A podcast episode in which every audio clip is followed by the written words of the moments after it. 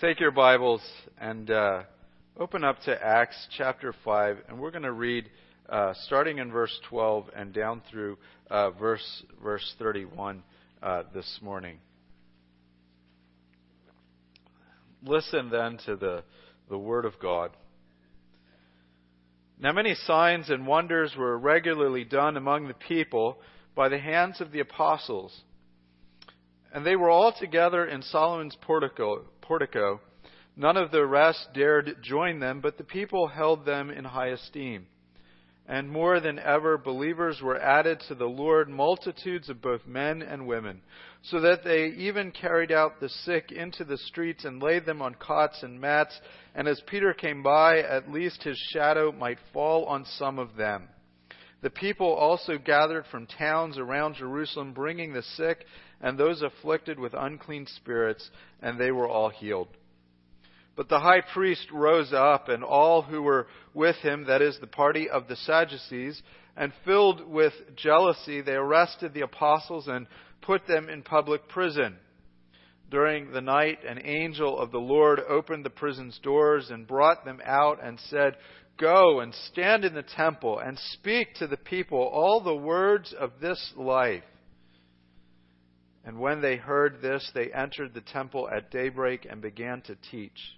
Now, when the high priest came and those who were with him, they called together the council of, and all the senate of the people of Israel and sent, uh, and sent to the prison to have them brought.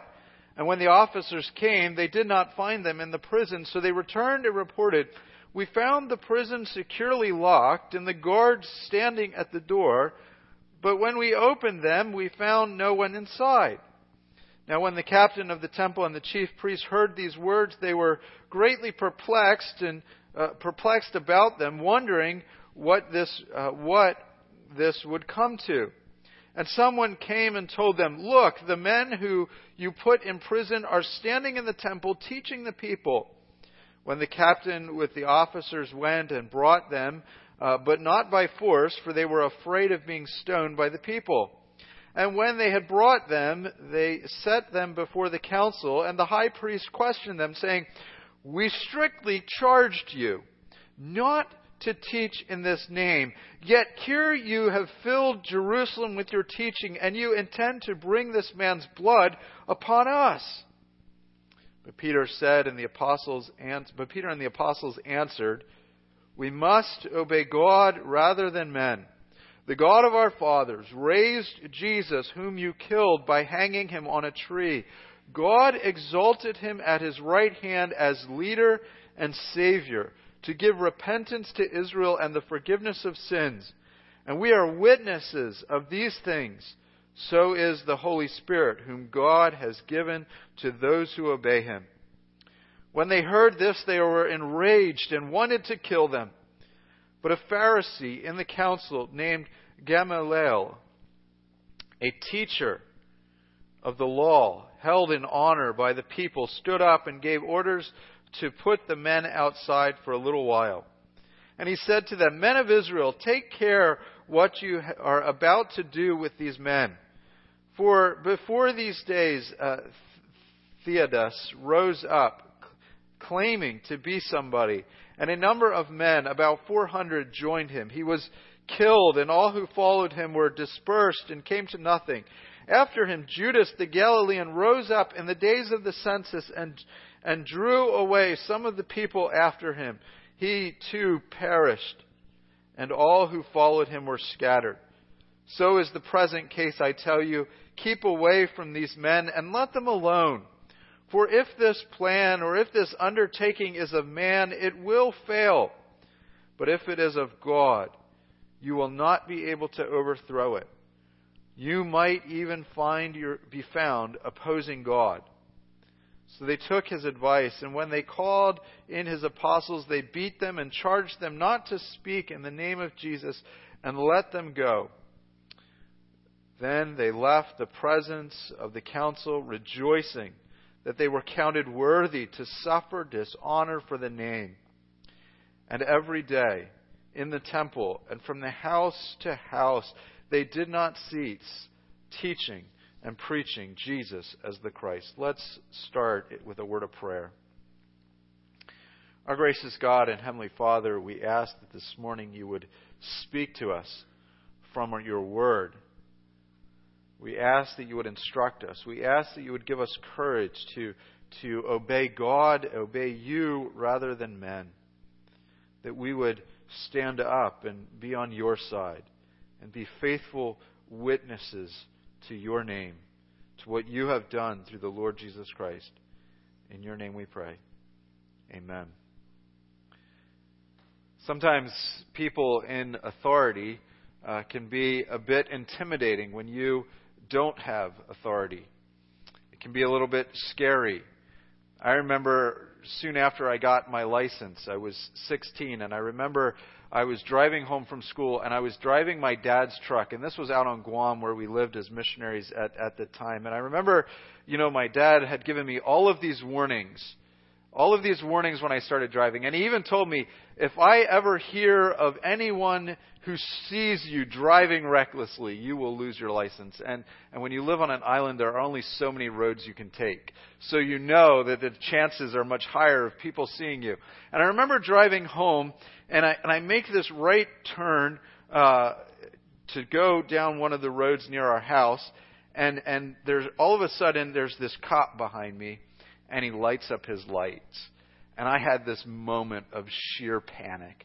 I'm going through and I'm checking my speedometer and I'm thinking, did I use my turn signal and did I did I come slow enough around that corner? And all of these, you know, within within half of a second, all of these things are racing through my head, and I am thinking, I am in trouble. I need to at least know what I did. And so I pull over immediately, and this was all within like, you know, a five second period. And the cop passes me and goes on to some other call, and I start breathing again.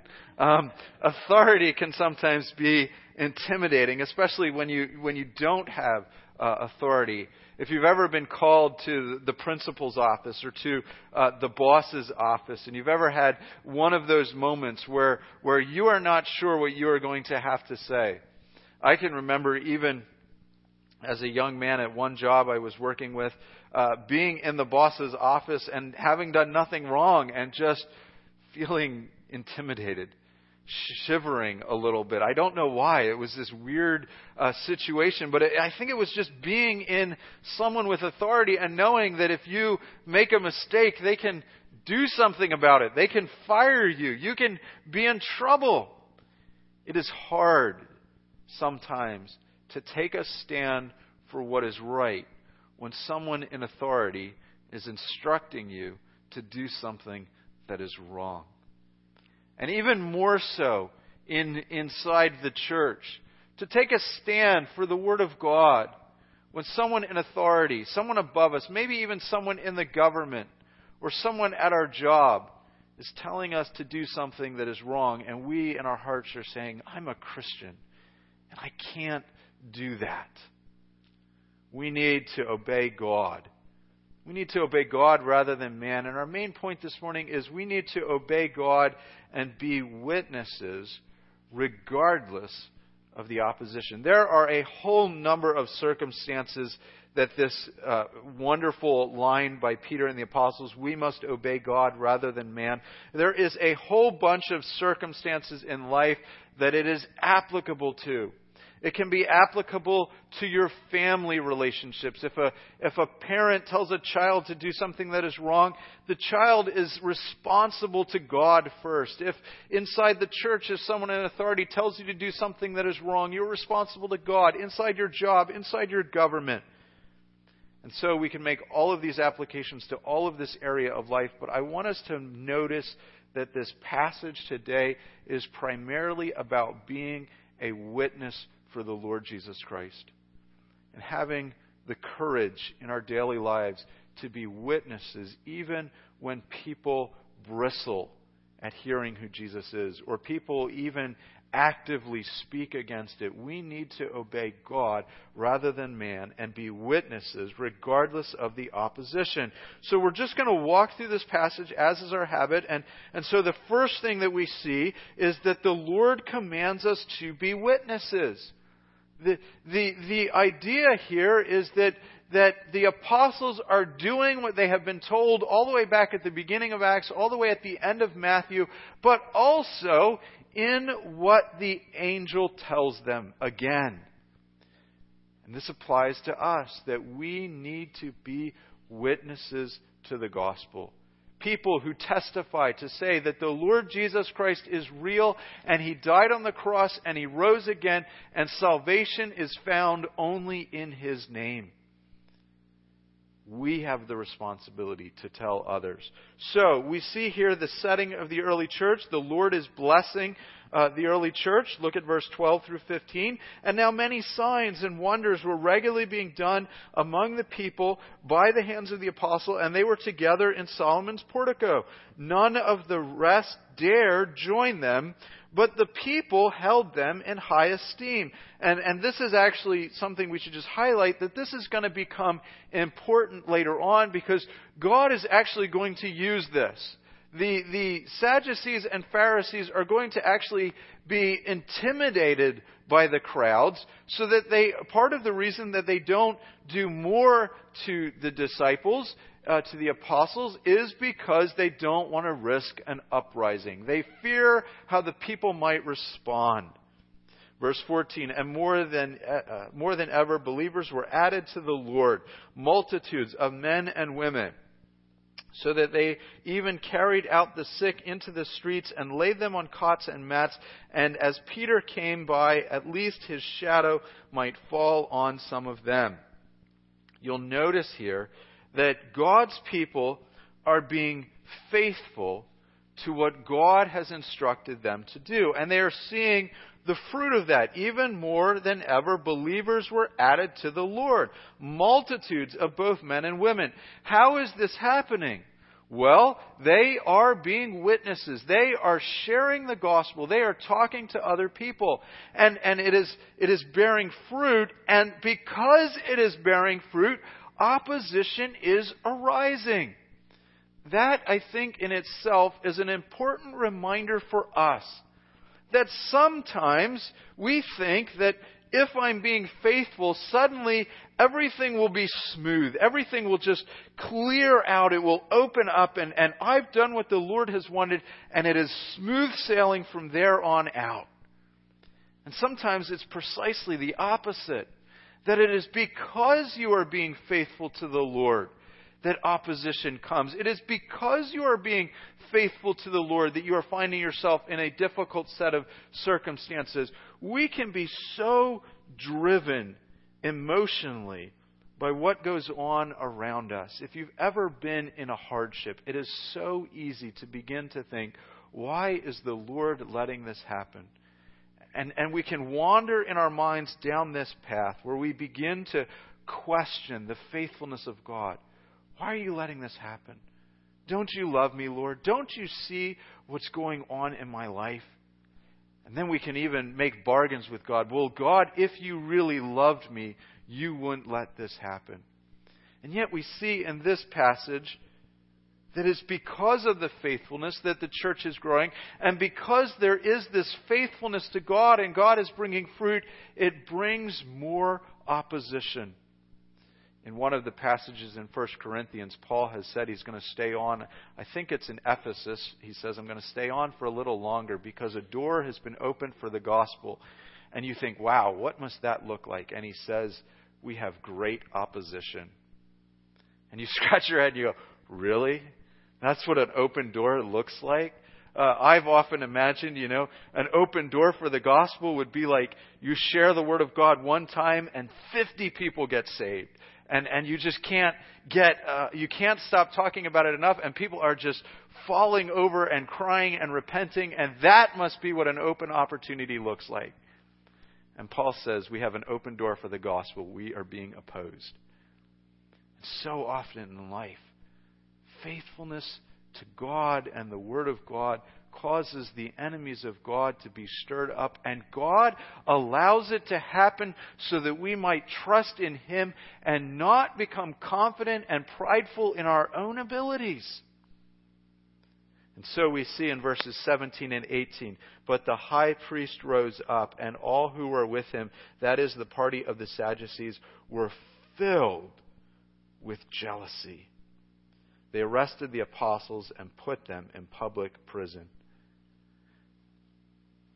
They were filled with jealousy because God was at work in the early church and they were supposed to be the spiritual leaders.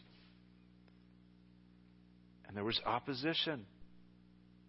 These men did not have a heart for God, even though they claimed to be religious and the leaders. But the early church was growing, and God allowed opposition to come. Notice then that they are put in prison, and the angel then commands them to continue to witness as he sets them free. Uh, verses 19 and following. But during the night, an angel of the Lord opened the prison doors and brought them out. Go and stand in the temple and speak to the people all the words of this life. And they heard this, and they entered the temple at daybreak and began teaching. So, it happens that they are in this prison, they are locked up. We see this many times in the book of Acts. Uh, we'll see it later on when, um, when James, the brother of John, one of the sons of sun, thunder, is, is murdered, is, is killed. Peter is in jail waiting his execution, and again, an angel comes and sets him free. And the, the angel instructs them, go and continue to be a, a witness, and, and go back to the temple. Uh, this would have been the very place where you are bound to bump into the high priest. Where did the high priest serve? In the temple. This is, this is like uh, being uh, arrested, being locked in jail, being set out, let out, you escape, and then telling the criminal who escapes, by the way, walk back into the FBI office and, and tell and, and start talking to people. They're bound to see them. They're bound to try to arrest them again. And so it is that they're instructed to be faithful and they respond. They don't even take the day off. Um, I don't know how late they were up that night. I don't know if they even got any sleep, but they don't waste any time obeying the commands of the Lord. Uh, this is something that I thought of this, this week as I was looking at this. And, and maybe it's because the Christmas season, we just a few weeks ago preached on how the angels appear to the shepherds.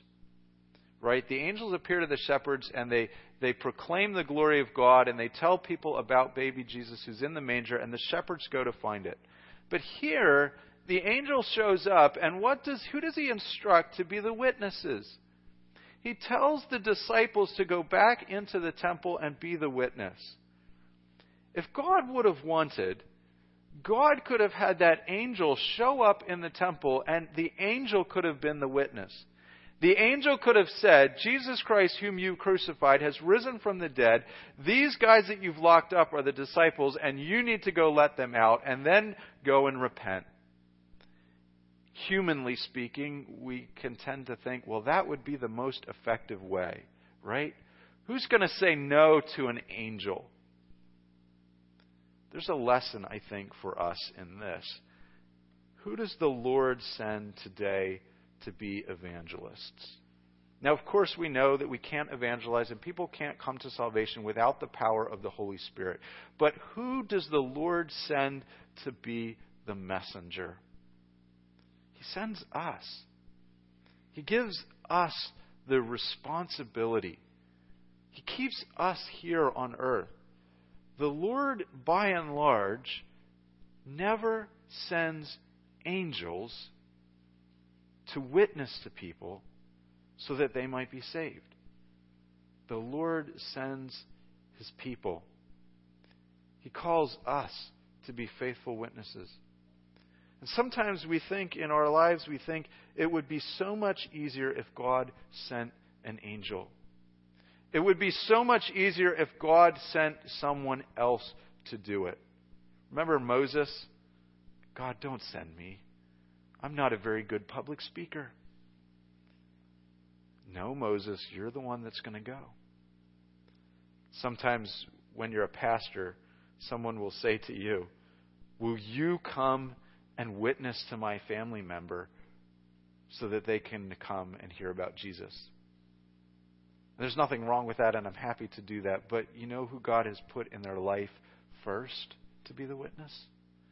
He's put us. You know who God has, has put in the lives of your people at your job or your neighbors around you? He's put us there first to be the witnesses. And we, as Christians, are to be taking uh, the Word of God. Romans chapter 10, verses 14 and 15 says, How will they, the lost, the unsaved, how will they call on Him in whom they have not believed? So, the great hope of the gospel is that all who call on the name of the Lord will be saved, right? Everybody who professes faith in Jesus Christ hears him and cries out, uh, they will be saved. But the idea is, and Paul tracks this flow backwards, how can they call on God? How can they worship God, which is the great, wonderful end of all that God is doing? That people from every tribe, tongue, and nation will come and worship Him. How can they do that if they haven't heard? So we track it one step back. Then he says, and how can they hear unless someone does what? someone comes and preaches, right? Someone comes and shares the Word of God. And how can they preach unless they are sent? And then Paul says, of course, as the Word of God says, um, as it is written, how beautiful are the feet of those who preach the good news. So there's this progression that, that the church is sent out. We are to be evangelizing. We are to share the faith. And as we share the faith, the Lord uses it to bring people that they hear. And in the hearing, the Holy Spirit opens their hearts. And, and as their hearts are open, they come and call on the Word. But, but God doesn't do this without someone sharing the Word of God. We are to pray for the salvation of the lost. And I hope that you do that, and I trust that you do that. And we do that because God is sovereign in bringing people to faith. God sends His Holy Spirit, and He has invited us and delights when we pray and ask that the Holy Spirit would come. But in that asking, then, we are not to sit back and, and, and sit and twiddle our thumbs and say, okay, I'm just going to wait for the Holy Spirit, and one day He is going to whack them upside the head. The Holy Spirit uses what we call means. In other words, He uses human people. He, he could just with an angel or by himself just open up the sky today and, and shout the message of the gospel. But God has determined to use a means, an intermediary, a, a go between, an ambassador, to use biblical language.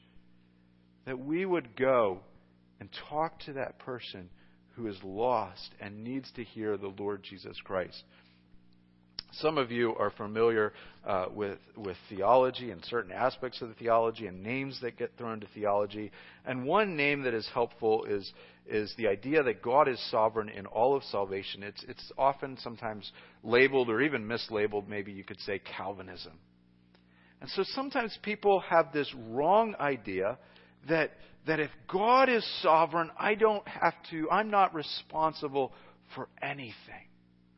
And, and sometimes that's even the caricature that goes that gets thrown out. Well, if, if you believe in Calvinism or if you believe that God is sovereign, you don't believe in evangelism. Absolutely not. We believe in God's sovereignty over all things, including the salvation of the lost, including the need of the Holy Spirit to come down and open its heart, people's hearts. And if God doesn't open the heart, you and I are never going to be saved because we are dead in our sins, and dead people in their hearts don't just come back to life on their own. But, how does God accomplish that?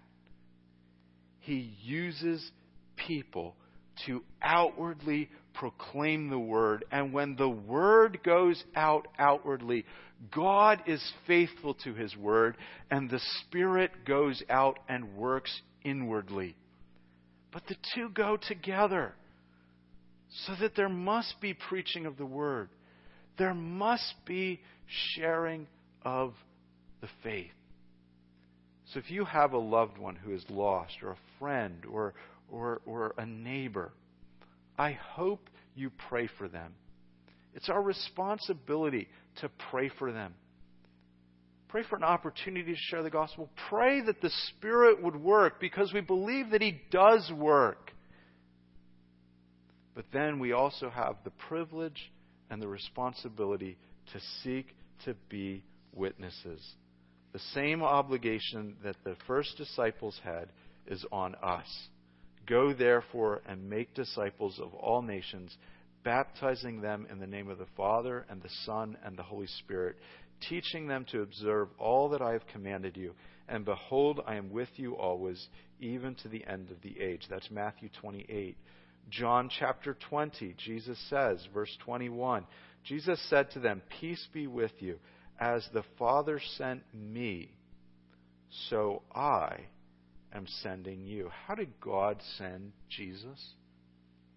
He sent Jesus on this earth to accomplish salvation. And part of that was ministering, preaching the word, bringing light into the darkness, is one of the themes in, in John's gospel. And then ultimately to die on the cross.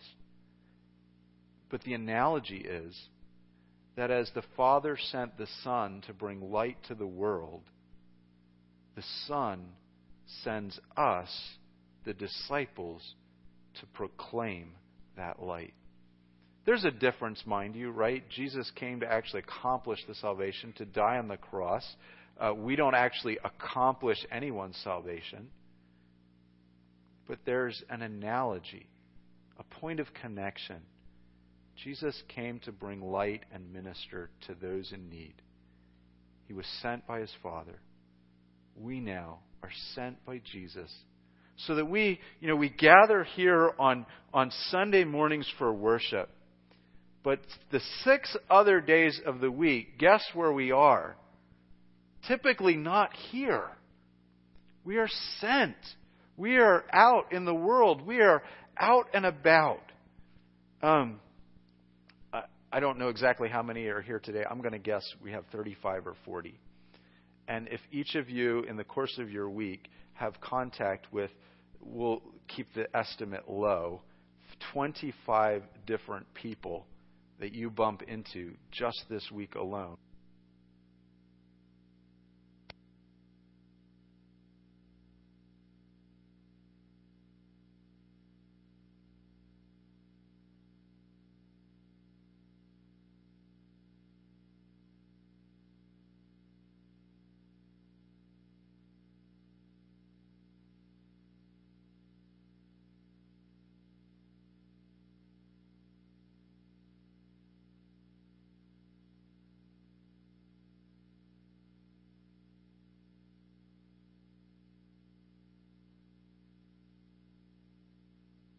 Resolutions, ask yourself where the Lord has called you, where the Lord has, has put you in your life. He has sent you out into the world, put you in a unique job, in a unique set of situations, in a unique house, with a unique family, and a unique extended family. I would encourage you to make one of your 2016 resolutions that you would pray that the Lord would give you an opportunity to lead someone to the Lord. I'm just going to throw that out there. Put that as a prayer request. Lord, help me to be a faithful witness and use me to lead someone to Jesus Christ this year. And as best as you can remember, pray for that every day. Maybe you have a few people that you want to specifically pray for by name. Lord, please bring salvation into their life. But then, in a generic way, pray, Lord, use me this year as a witness. I would encourage you with just a couple suggestions for how you can then actually go out and, and, and seek to be faithful. The first thing I think you can do is, is kind of be ready. If you have that prayer request, Lord, use me as a witness, make sure you're a little bit ready. Maybe it's something as simple as make sure you have John 3:16 memorized. Uh, or pick another favorite one Romans 10, 9, and 10. Maybe some of you want to carry a, a, tract in your wallet or in your purse or, or even a Gospel of John so that if someone were to, to begin to ask you something and you don't know where to start the conversation, you have something that you can pull out and say, Let me walk you through this.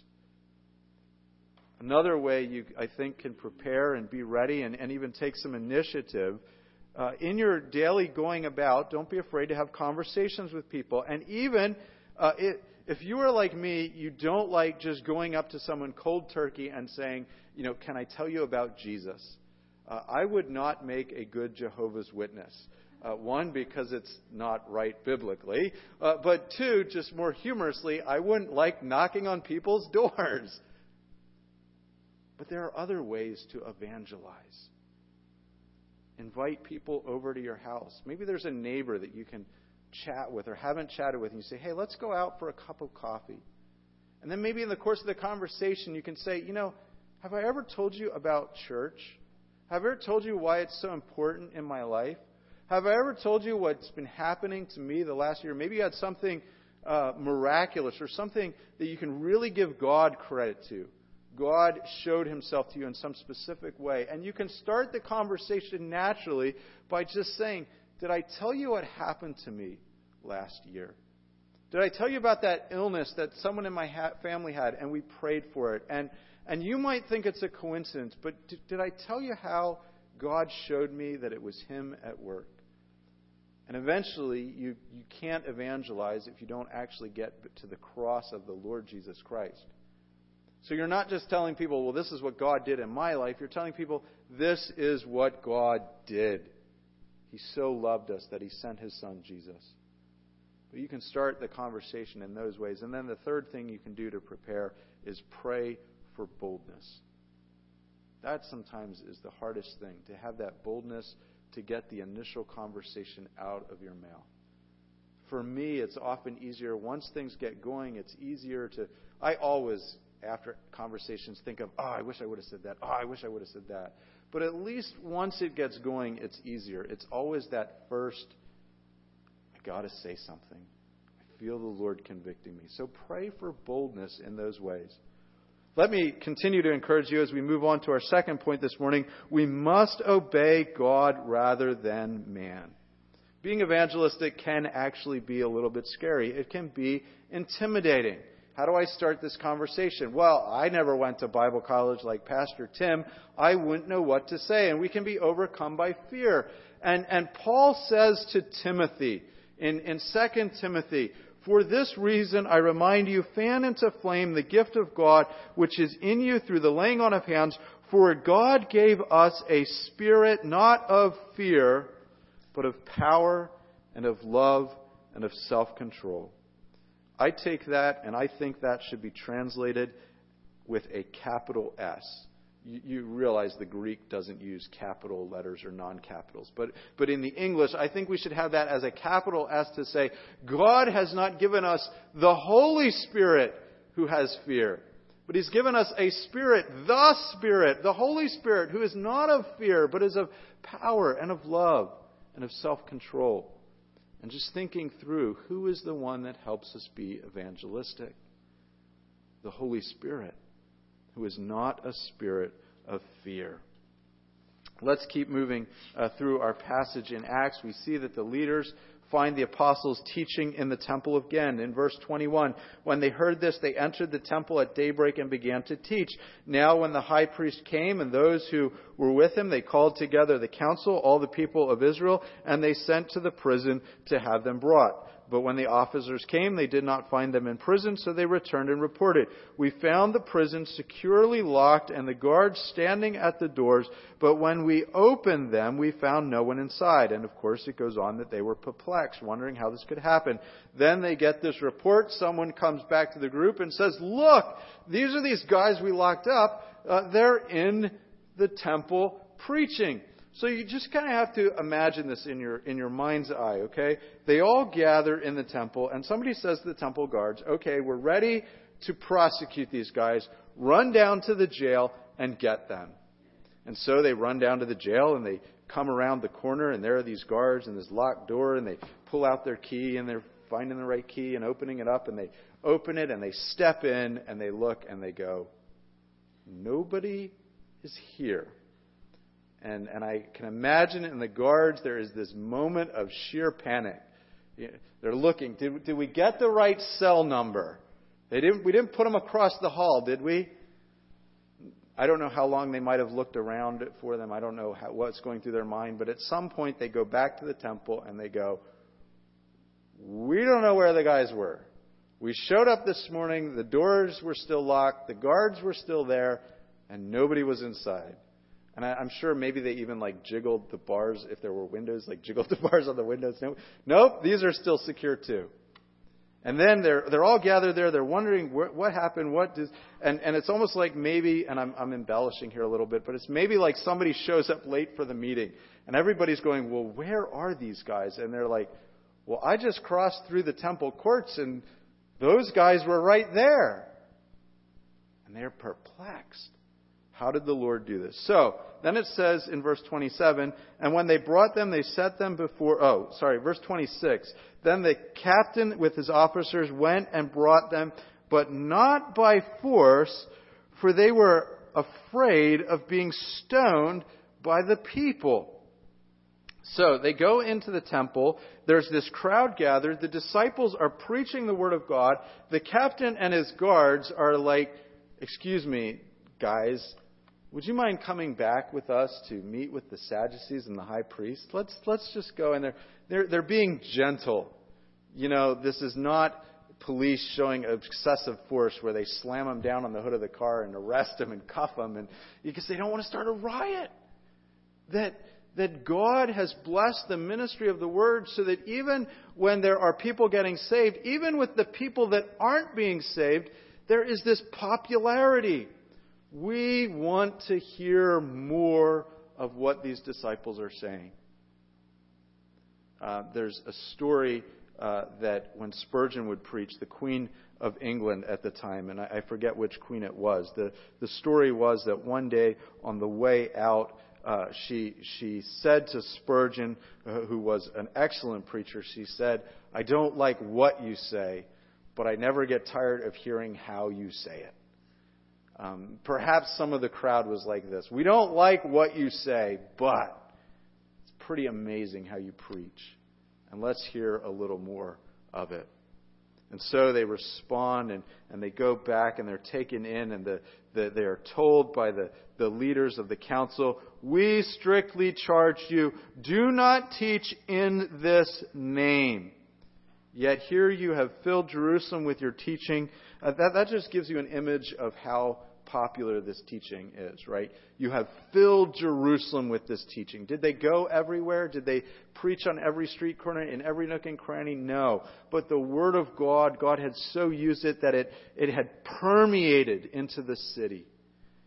Then it says, um, and you intend to bring this man's blood upon us, meaning you know, you're saying that we killed this Jesus. You're going to get us in trouble. You're making us look guilty and bad. And Peter says to them, and the apostles answered, We must obey God rather than man. I want you to notice specifically in the Word of God where it says, We strictly charged you not to teach in this name. They don't have a problem per se with people teaching in the temple. They have a problem with people teaching the name of Jesus in the temple. And I want you to think about how similar that is to our day and age. People don't have a problem if you talk about God. People don't have a problem if you talk about your spiritual life, even if you talk about your relationship with God. But if you preach and teach in Jesus' name, whoa, then you have a problem. Think about how many people are invited to pray before uh, state uh, legislators or down in our nation's capital or even at various events. And most of the time, the crowds are fine if you pray in the name of God in a generic way. But sometimes ministers are ushered in and are given specific instructions. Do not pray in the name of Jesus specifically. People are fine if you talk about God in a general sense, except maybe some of the really strong radical atheists. But most people are fine. It's this idea of exclusiveness. That salvation is found only in Jesus. That our hope is found only in Jesus Christ. That it doesn't matter what your idea of God is, if you are not worshiping God, who is Father, Son, and Holy Spirit, who sent the Son to die on the cross to save us, you don't know the living and true God. And everybody goes, Whoa, wait a minute. There was an incident a couple weeks ago. A professor out at, at Wheaton College. Um, she was trying to do some things, right or wrong. I, I don't want to get into all of that. But, but she basically said, because there were some Muslims that were being persecuted for wearing head coverings, she said, I stand in religious solidarity with Muslims because they, they, like me, a Christian, are people of the book. And Pope Fran- as Pope Francis stated last week, we worship the same God. And so the college said, whoa, wait a minute, that, let's, we have an evangelical statement of faith. We believe that salvation is only in Jesus. And so they put her on temporary suspension. And they were going to, I guess, have some meetings with her to, you know, was this just something she carelessly said or, or does she actually believe that Jesus is the only way to salvation? I don't know all of what they were doing, but they, I think from all reports, they were trying to be fair with her. But it's interesting to me, not so much how they responded or what she said. It's interesting to me how the media responded. As one commentator wrote, one, I guess it was a Christian commentator, he said, quote, Every journalist in America has been secretly attending seminary and now understands Christianity better than most Christians do. Meaning, everybody It was on NBC News website. It was New York Times. There was a write up in the Chicago Tribune. Uh, if you're on the web, the Huffington Post is a big one. All of these people saying, how dare these evangelicals suspend a woman who said we worship the same God? People don't have a problem when you talk about God. People don't have a problem with the idea of a generic God. People have a problem when you say, only in Jesus' name do we find salvation. And you will find, even in sharing your faith, people don't have so much of a problem when you say, you know, this is what God has done in my life. Well, that's nice. It works well for you. If you say, you know, I used to be an alcoholic and, and I, I turned to, to Jesus and he put my life better, you, you can kind of get a pat on the back. Well, that is really good. God helped you. That's good. But when you say, the Bible says that we find salvation only in Jesus Christ, and each one of us, you and I, need to repent and turn from our sins. Suddenly, it's, whoa, wait a minute. You're being exclusive. You're being mean and nasty and judgmental. People don't have a problem with the generics. People don't have a problem with just talking about God.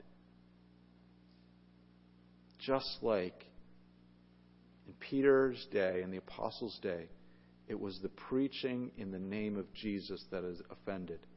In our day, it is the preaching of the gospel, and that salvation is found only in Jesus Christ that will offend. And that is precisely what we are to be saying in our witnessing and sharing of the faith. One of the dangers in, in our world is that sometimes in evangelism we share only what God has done in our hearts.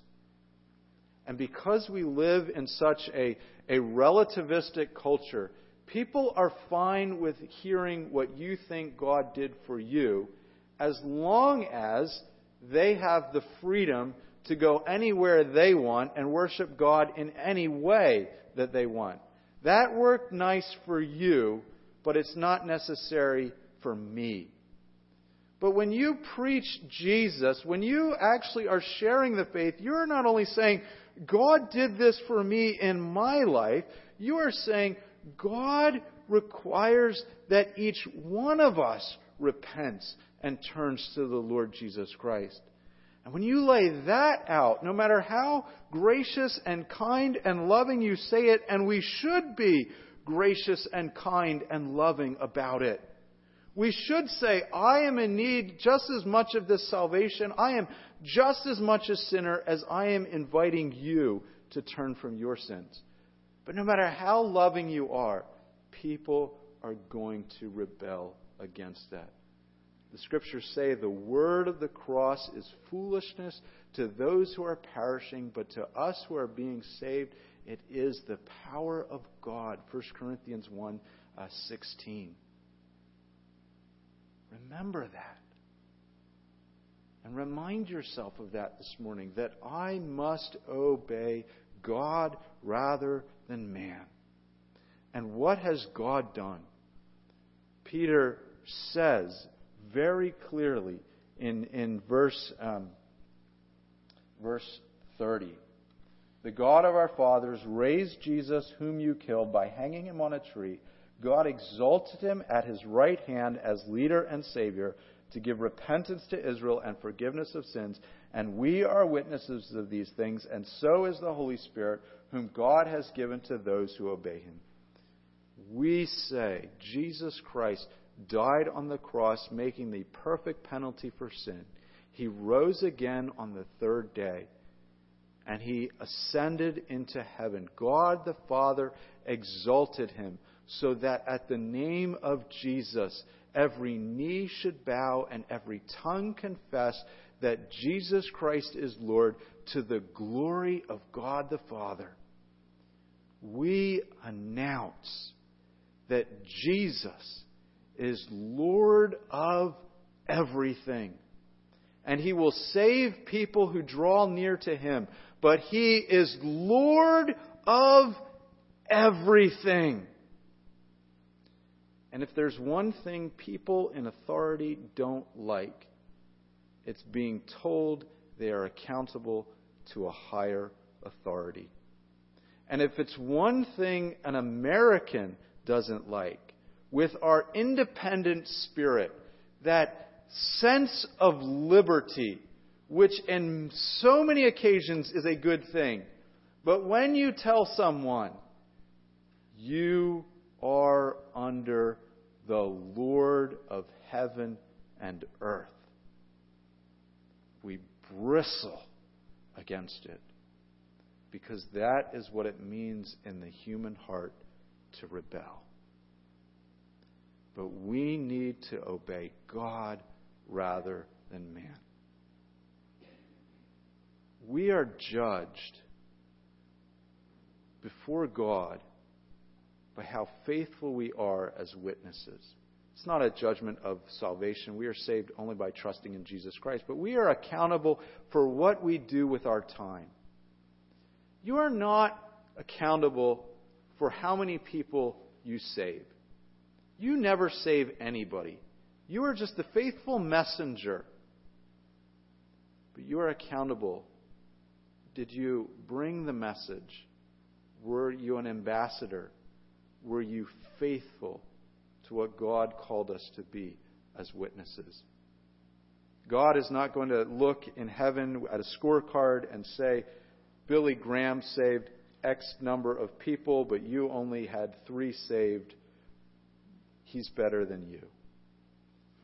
God is going to weigh the faithfulness to the message. So that even a Jeremiah, who labors for 40 or more years and has minimal converts. Um, his church, if he would have had a church, it barely would have got above maybe 10 people. But he is judged not by the size of the congregation.